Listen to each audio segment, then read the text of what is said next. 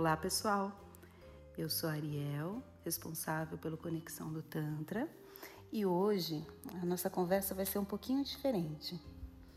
Vou trazer a parte histórica do Tantra falando a respeito de uma divindade. Hoje é o dia dele, hoje 11 do 3, que é o dia que eu estou gravando esse podcast, não sei exatamente o dia que ele vai ao ar, e tive essa vontade de ter essa conversinha com vocês a respeito do Shiva. O Shiva ele representa o Deus maior do Tantra. Ele é o destruidor, ele representa a morte física e mental. Ele é uma figura que representa também uma passagem para uma nova fase, para um novo mundo. Toda vez que eu preciso que alguma coisa na minha vida é, tenha uma definição, que um ciclo acabe, eu trabalho muitos rituais de Shiva e também trabalho as meditações de Shiva, trazendo essa força, que ele é um Deus que traz essa definição, essa destruição para que algo novo aconteça. Ele tem ainda, muitas vezes ele aparece na figura também do Shiva dançarino, né, que é o Shiva Nataraja é, ele é um deus bastante importante dentro da mitologia. Ele é representado por um belo homem azul, de cabelos longos. E essa divindade tem em evidência entre os olhos uma marcação né, no Ajna Chakra, que é no chakra do terceiro olho. E ele é conhecido com, por muitos nomes. É, são 108 nomes.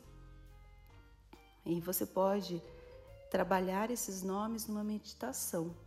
Eu, particularmente, gosto bastante da meditação Om Namah Shivaya.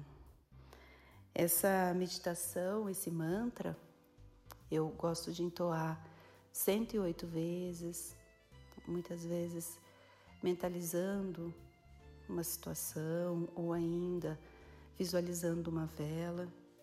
E isso faz com que eu consiga transmutar algumas situações.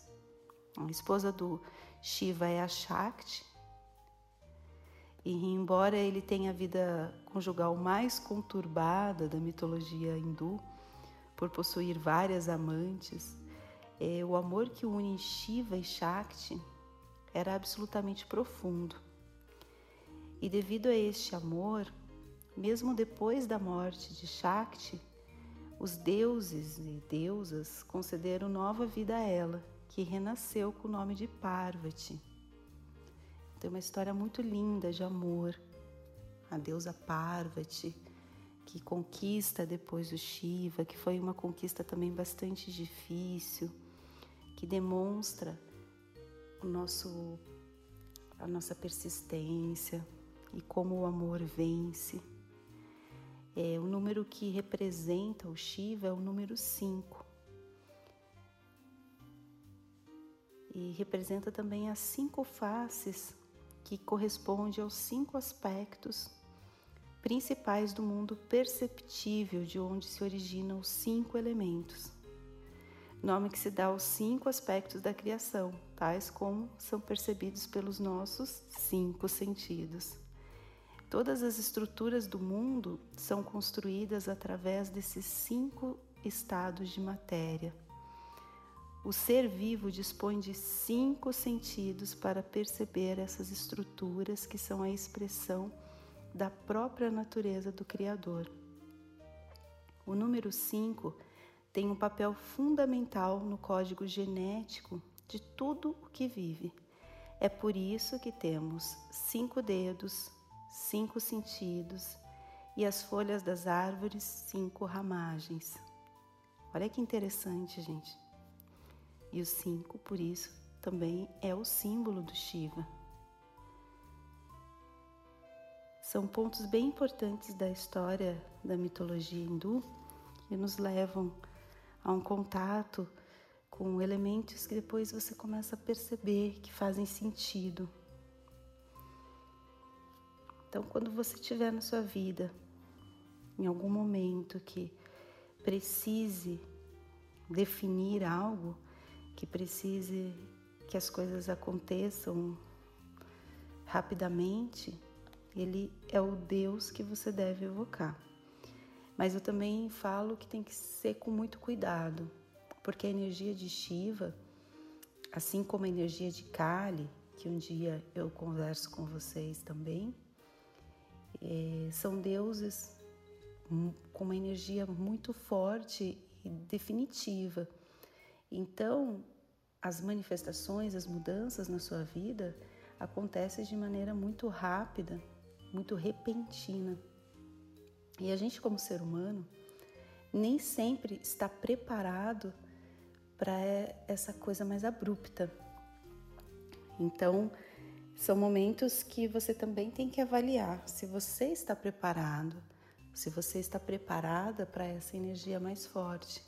Energia de Kali, que também eu faço alguns rituais em alguns momentos pontuais da minha vida, também tem essa energia mais forte de definição, de encerramento de ciclos, de passagem. E o Shiva traz essa energia. Ele destrói para construir algo novo.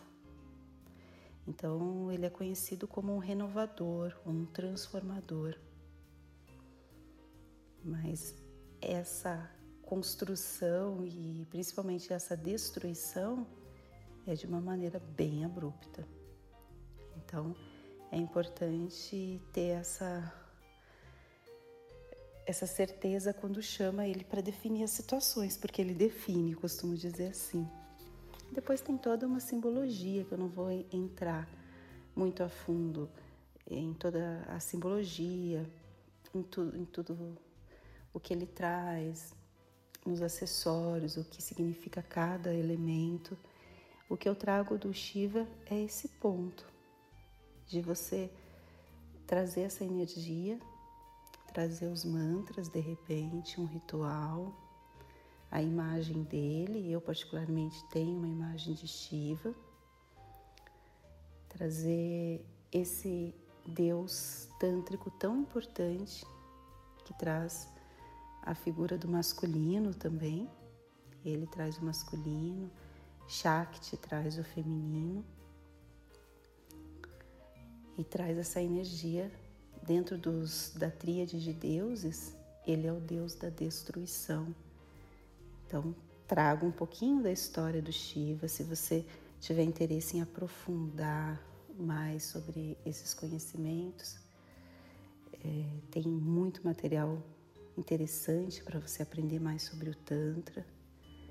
Tem muitos mestres que falam coisas belíssimas. Eu indico inclusive o Otávio Leal, da Uma Universidade, aqui em São Paulo, que é um mestre incrível, que fala muito a respeito da história do Shiva.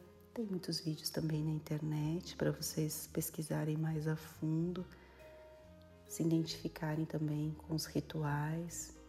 E se de repente na sua vida você está precisando dessa definição, desse encerramento de ciclos e não quer mais postergar, que é uma coisa definitiva, buscar a energia do Shiva. Gratidão por ter me ouvido até aqui. Se você quiser conhecer mais também sobre o Tantra e sobre o trabalho que nós realizamos, entre no nosso site conexãodotantra.com.br. Estamos na Alameda do Jurupis, 435 em Moema. E até breve. Tchau, tchau.